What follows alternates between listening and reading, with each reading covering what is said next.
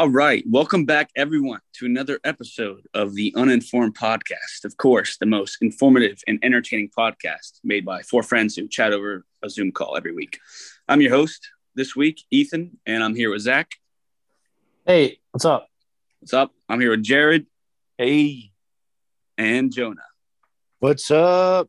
And of course, the last two are biologically related to each other and they like to cuddle when the weather is cold. Uh, sure just a side- do. side note there. Um, so let's get into this. I'm going to start by giving you guys a thought experiment. So we got to channel our inner Kokos. All right. Reference, by the way, to the sign language episode involving the famous gorilla of the same name. All right. So Love it. let's Hmm. imagine, let's imagine that we're an ancient person. Okay. Maybe not even a human. Maybe you're just an ancient primate. All right. So you're walking around prehistoric. You see some fruits that fell off of a tree. They fell into the ground, but they look rotten. And you go over and you decide to eat it. What is going to happen to your body in the next 20 to 30 minutes? Any suggestions or ideas? Your body is going to reject that fruit, and right, you may throw up. Oh yeah, throw up, and your Okay. body would at least be sick. Maybe it could be food poison, but it could be poisonous. Okay. Yeah. All right. What do you guys think? Your body will turn into an Oompa Loompa. It'll grow up, turn blue. Yeah, that's uh, that's that's also an option. Um, but those are all plausible, especially the Oompa Loompa theory. But another thing that might happen is that you just might feel a little bit happy and a little bit warm and fuzzy inside. Why? Oh, Anybody know why? Hormones. Hormones? Uh, is there a guesses? certain chemical in the fruit that would make you Yes. your body, yeah, make Tish it is react on, that way? Tish is on the Tish is on the right track. Oh, okay. Yeah. So Tish, you kind of got it. Um, Thanks. but yeah, basically, as that fruit becomes overripe, the sugars in that fruit attract a lot, a lot, of many types of organisms, including, of course, this ancient primate that we're pretending to be. But most importantly, it attracts microorganisms, and these are just you know single-celled organisms like bacteria that live everywhere. They live in the ground, in the air. They're literally all around us all the time. But the specific bacteria that made our primate friend feel funny is called yeast. These little bacteria, yeast, they feast on the sugars in the fruit and they poop out a compound called ethanol, which, of course, you guys know is the type of alcohol molecule that we humans, or I guess animals, uh, consume to feel intoxicated. Anybody ever heard of alcohol, alcohol before? What? Uh, I think I've heard of it in the Prohibition era. So that, that that's it, man. So Yeah, basically, nice. that process, that simple process of yeast eating sugars and then pooping out ethanol, um, is arguably one of the most important chemical processes that allowed humans to advance through civilization. It's called. Anybody know what that's called? By the way, no. Oh. fermentation. Yeah, that's it. Oh, it was on yeah, the tip of my thank you. tongue. I was about to say it. Thanks. Something ferments exactly. Yeah. So Yeah. Fermentation. Let's fast forward now thousands of years uh, to the first recorded history of humans now making alcohol. Does anybody know when the first recorded history of alcohol making was? Greece. Or where? Greece. Yeah, that's a good guess. Greece. Zach, you think you think you know? I'm gonna say in Italy, so around the same, like around the Mediterranean Sea. All right. yeah. I, I think it predates all of that because it dates all the way back to uh, there was wine in the Bible. So Hmm. somewhere in like the Mesopotamia area, cavemen, I think it, it goes back a long time. Yeah. Yeah. So basically, yeah, Jonah, you're the most right.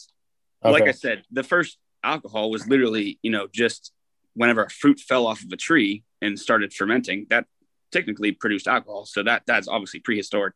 But the first recorded uh, history of it is actually in China, nine thousand years ago. So in seven thousand BC, China Chinese humans were making an alcoholic beverage out of grapes and honey, which essentially is just a, a primitive wine, which we'll talk about in a second. Let's fast forward a little bit more because we're not talking about nine thousand years ago. So there's of course a whole history of beer and wine um, and, and alcohol making in general and how it's linked to human civilization and economies of scale and trading and empires and all that. But that's not what this episode's about. Side note, if you do want to hear that, tweet at us or send us a DM at the Uninformed Podcast if you want to hear part two. Yeah, like I said, the only thing that you need to know about beer and wine for this episode is that both were common beverages for thousands of years. And actually, they were often more common than water because the alcohol in those drinks could actually kill off other harmful bacteria. So, yeah, many times people over, throughout history would drink beer or wine instead of water because it still offered water content, but uh, in a safer capacity than you know, um, dirty water. Yeah. The, the other things you guys need to know between beer and wine. Um, so wine is produced from a sweet drink, you know, mostly fruit juices, as you guys know, like grapes, for instance, um, that the yeast got into and started fermenting. And beer, similarly, is produced from a drink made with grains like oats and barley that yeast got into and started fermenting. Um, and now, depending on the climate, either grapes or grains would grow better, and that determined whether a civilization mostly made beer or wine. So, for instance, the Middle East, you know, they their climate uh, was prone to growing grains more so than uh, grapes, so they made a lot of wine. I'm, I'm sorry, a lot of beer. And in the Mediterranean, like you guys alluded to earlier, their climate uh, produced a lot of grapes, so then they made a lot of wine. Just that's just you know the way the cookie crumbled back then obviously these drinks are different um, and you, i'm sure everyone here has had both uh, but there is uh, uh, a similarity a pretty stark similarity between the two. And it is their maximum alcohol content. So there's actually a limit. There's a limit to the amount of alcohol content produced in a natural fermentation process. Um, let's uh, let's put our thinking caps on again.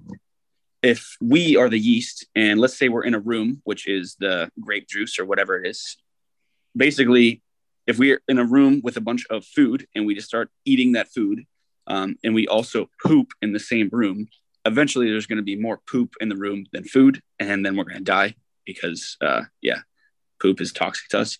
Um, likewise, yeast they go through the same thing. So as the yeast eat the sugars and poop out alcohol, the alcohol content gets higher uh, in the drink, of course, and eventually gets too high for the yeast to even survive. So they essentially just die in their own poop, um, which in this case is ethanol. And this happens around 10 to 15% alcohol content. And, and typically wines are a bit higher than beers, but the point is the same that yeast naturally die around 10 to 15% alcohol.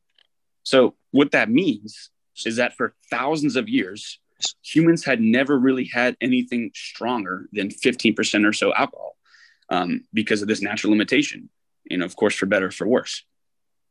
That, that's a pretty big simplification of thousands of years of history, but nonetheless, you know, beer and wine were the two common drinks, and 15% was the max that humans would really ever get. Okay, so let's take a step back now. Let's put our thinking caps on again, and we're going to imagine that we're a prehistoric person. All right, we have a vessel of muddy water, and it's just on a fire. So we just have a little, you know, coconut, and we got some mud, mud water and some sticks, and it's boiling away. Um, well, what do you notice? Of course, I, I kind of just said it, but it boils, of course, it bubbles, the water level goes down, and this gas is produced. Um, you guys obviously know what it is it's steam. But if you're a prehistoric person, you know, you don't know about all this. But it's pretty clear to see that the water is turning into something else because the, the water level goes down and something else is produced. Um, but then you see the water droplets are forming on a nearby surface. But it's not the muddy water that you started with, it's actually pure water. Um, and of course, you guys know that as the water cycle or boiling and condensation. Um, but, you know, of course, prehistoric people didn't know that, but that's how they kind of got a grasp of boiling different liquids. Now, now let's imagine we're an ancient person, maybe living a thousand years ago. So not prehistoric, but you know, a little bit more modern. Um, and we're making a nice little stew on a low fire with some red wine. It's a nice little wine stew. Um, so it's not hot enough to actually boil the water because you have it on a nice low simmer, but you still notice that it's bubbling. And like before, droplets are condensing onto the nearby surface. So you slide your finger through these droplets and you lick it and you taste it. And it turns out these droplets are anyone have an idea what those droplets are from boiling wine? Uh, fruit. Fruit. No, not fruit. Zach, you know what they are? Um, well, the process, like what you said before, was distilling the water. So, uh, as per that example, I'm guessing that is not wine, but it's like grape juice. You are so close, man. It Dang is yeah, you're basically on the right track. Yeah. So you you actually brought up the word of the uh, episode, but uh, yeah. So pretty much the droplets are pure ethanol or pure alcohol. Oh, yeah, okay, exactly. So, um, so enter liquor, which is kind of the topic of this episode. Liquor, which comes from the Latin word liquia, or however the heck you pronounce it, it just means liquid or fluid. Um, but yeah, from that example that we just talked about, people found out that alcohol boils at a lower temperature than water. So if you have beer or wine on a low simmer, the alcohol will evaporate out of the liquid before the water does. And if you collect this condensation, you get a more concentrated alcohol. And this process is, as Zach mentioned, called distillation. So people use specialized vessels. They are called retorts, which is just basically a jug that had either beer wine in it and you held it over fire and the jug opened up to a, a, long narrow neck that curved down to the ground so basically the vapors would come off of the beer and the wine they travel up the neck and then as they go through that uh, narrow part of the neck they would condense and then they would drip out Moonshine. yeah exactly um, so they would they would drip out and you would get uh, uh, a very concentrated alcohol. It's uh, essentially just an ancient still, if you know what a still is, a pot still. Hmm. And you just brought up the word moonshine, which we'll talk about there. But yes, moonshine is exactly that. So imagine this jug, the retort, the still. Uh, ancient people, you know, they're experimenting over thousands of years, putting different stuff in these little jugs. Um, now I'm going to throw it to you guys. I'm going to see if you guys can guess what comes out when you put different things in. So let's have a we have a still, we have a, a retort, and you put beer in and you distill it. What do you get from that? You guys know? Hops. Hops. No, that's that's a plant like a vine. Yeah, I know. No, you guys know it, liquor. It's a type of liquor that comes out from distilling Uh, beer. malt, malt liquor. Okay, malt, liquor, and any other guesses? Hmm. Scotch. Scotch. Uh, yeah, it's actually it's Scotch whiskey. Yeah, they're, they're like that bourbon. They're in like the same family. Okay, so yeah. Yeah. basically, if you distill beer, you get whiskey. And an Mhm. example is, of course, Jack Daniels. Um, if you distill wine, if you put the wine in the in the still, you get brandy, which I'm sure you guys have heard Mm. about, such as Mhm. Hennessy. Hennessy. Uh, if you put, brandy. yeah, Tish had a lot of good times with brandy. Oh, Oh, I know, definitely. he, I know he does. Brandy's my girl. Brandy is your girl, man.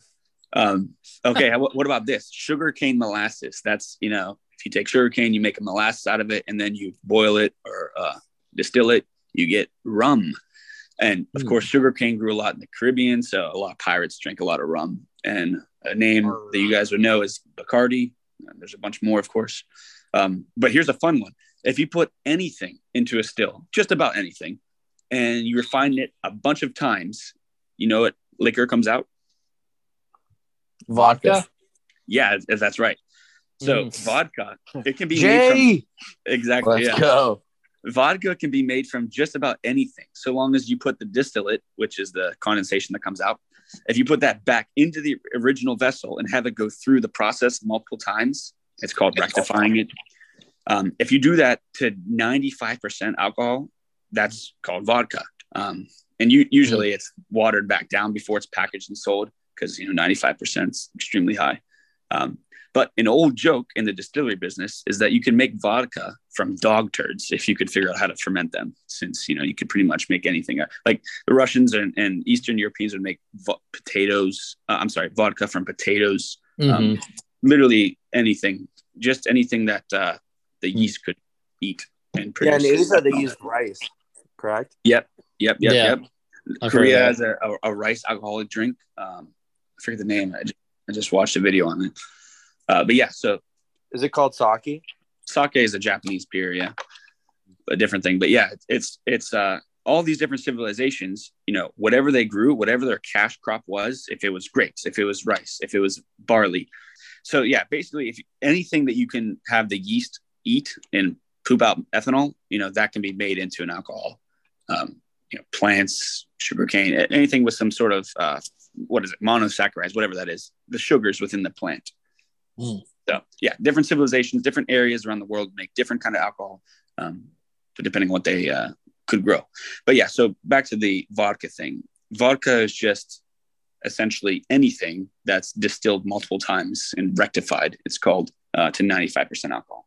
So I did not know that. I knew that the uh, potato, like in Russia, that was like uh, pretty well known. Uh, probably the m- most popular known. I just kind of assumed it was all made from like potatoes, so I didn't know it was, you know, who knows what. yeah, yeah. Well, essentially, it is just potatoes. You just have some sort of potato drink, um, and then that ferments and turns into an alcoholic beverage, and then you distill that. Um, so, okay, there are more things done to these liquors that are sold in the stores today than just simply distilling. Um, there's more, you know, more processes. Um, so this all comes from literally thousands of years of humans trial, trial and error. Um, so traditionally, the liquors they were made in big quantities, you know, thousands of years ago, and they had to be stored in some place. So they were stored in barrels because that was the storage method of choice. Um, and these barrels, they had gone around the community, so they were used to store different things like fish and and whatnot. So before that, uh, before the liquor would get put into them, they would sterilize the barrels with some sort of fire. That they'd light a fire within inside the barrel and kind of flash flame the inside of it uh, to char out uh, any bacteria and kill any of the fishy smell or whatever that was previously in it. This this fire that creates this smoky residue. It turns out that that smoky flavor would get into the liquor after years of storage, and it made the liquor even more desirable if it added this you know smoky flavor to it. So that's why a lot of these companies you see that produce these aged liquors uh, are hundreds of years old. You know, such as Hennessy, it's over 250 years old because they've been in the business for that long because it takes that long to store and add these flavors to the liquor in, in barrels. Um, so there's a lot of, of course, new distilleries that pop up and they do not produce aged liquor right away, obviously, because you can't, it takes, you know, decades. So they make vodka because vodka can be made immediately and it's just distilled liquor. Um, they make vodka and gins um, and unaged rums, which is obviously, as it says, a rum that just hasn't been in a barrel for decades. So um, that brings us now to the main part of our episode, which I'm sure from the title you guys are all very excited to hear. But that brings us on how to make some illegal drinks at home. Um, Let's go. Whoa. Yeah. Let's Yeah. go. Taboo. So- I have to caveat this. So everyone listen up. If you're in your cars, turn up your radio. If you're in your headphones, turn the volume up. Warning, distilling ethanol at home for the purpose of drinking is a felony. And we, the Uninformed Podcast, of course, do not recommend this. No, we Um, don't. no, not all. N- not only is it illegal, but the initial head cut, which is the first part that comes out uh, of the distillate, contains methanol, which, although it sounds similar to ethanol, and it is another molecule of alcohol, um, except it is pure poison, and small amounts can literally destroy your optical nerves. So, don't dr- try this at home. But nonetheless, There are a lot of stories out there of uh, people who used to make their own moonshine that was brought up earlier. They Mhm. would distill it out in the woods. If you make moonshine wrong, you'll go blind from drinking it, which leads Yep. into what you were saying. Exactly. Exactly. So that that being said, ethanol, which we've talked about, is produced at home for educational purposes only and in extremely small quantities, i.e., a few drops, that can't and shan't be digested by humans. All you have to do is heat up some wine in a vessel and catch the condensation, and that's how you legally make an illegal drink at home. As you mentioned earlier, Jonah, moonshine is the same thing is made in this way. Moonshine, of course, is very illegal to produce. Uh, you know, there's a whole moonshine running and a whole history in the in the Americas about uh, making and illegally producing moonshine. But essentially, it's just distilling beer uh, or other you know wines or whatever to make an illegal drink, and you can do it now. Just uh, don't drink it or don't do it. but any uh, any comments, guys? Any questions? No, that's fascinating. I didn't know a lot of the stuff that you threw out there. Um, I did know the the moonshine stuff, and I think that was more so like back in the day when there was, you know, a hundred people that lived in a town. You'd have two or three people that would make moonshine, and uh, I always thought it had something to do with the pipes they used, but I knew if you didn't make it correctly, you could go blind from Oh it. Oh yeah. So the pipes, that's they had like uh like those circular tubes, right?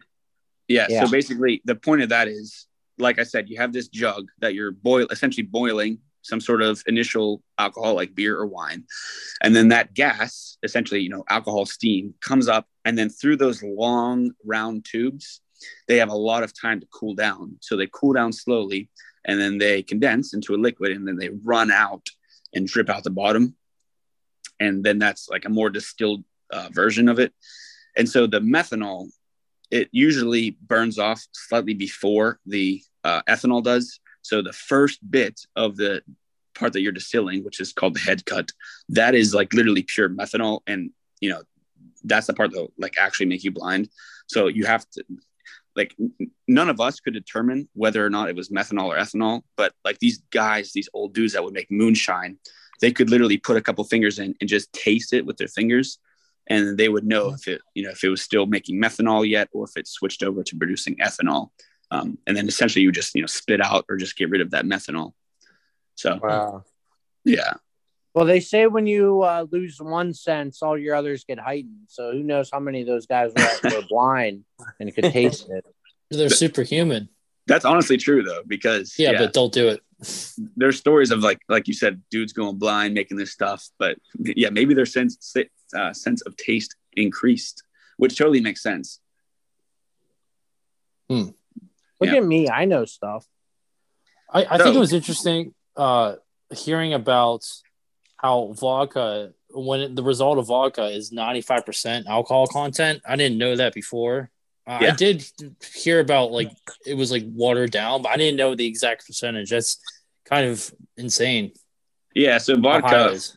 from my from my readings that you know just anything that's 90 at least 95% ethanol and then the other 5% is you know whatever that drink that you started out with first initially. So that's why there's you know different kinds of vodka. And then Hmm. gin is just uh it's from like latin word juniper or, or it, you add juniper berries to a vodka and you make gin. That's why it's Hmm. similar. Um Okay. but yeah there's all those different variations. But yeah vodka is just at least 95% and then 5% something else and then they water it down. That also makes sense because if you walk into a liquor store, probably the lar- take out wine, the largest section they have, it's mainly vodka. And I feel That's like all, all of the new, like if you walk in, very rarely is there a new uh, whiskey company or rum company. You have your your uh, your named companies, but there's more and more like vodka, like new vodka companies that come out. So Yeah. that makes sense if you can produce it quickly. Because if you need something that needs to sit there for a couple years, all of a sudden these companies are eating massive losses on everything. Uh, Exactly. You know, just waiting Yeah. for them to ferment over time. Exactly. So that's why they they these new startups produce vodka just to bring in the money while in the meantime they're aging the other rums and, and liquors that they're producing. That makes. I was sense. watching an interview with uh, like a couple distilleries. But so I, I am not like a big alcohol guy. I didn't know much about this stuff. Um, so obviously at the uninformed, we all encourage you at home to do your own research and uh, figure out if any of this was true or not. But from my reading, I think this is all true. So you can take that with you to the bank. Um, if there's nothing else, guys, I'm going to sign off. I think you meant take it with you to the bar, right? Since you're talking Oh, about that's alcohol. true. That's Ooh. true.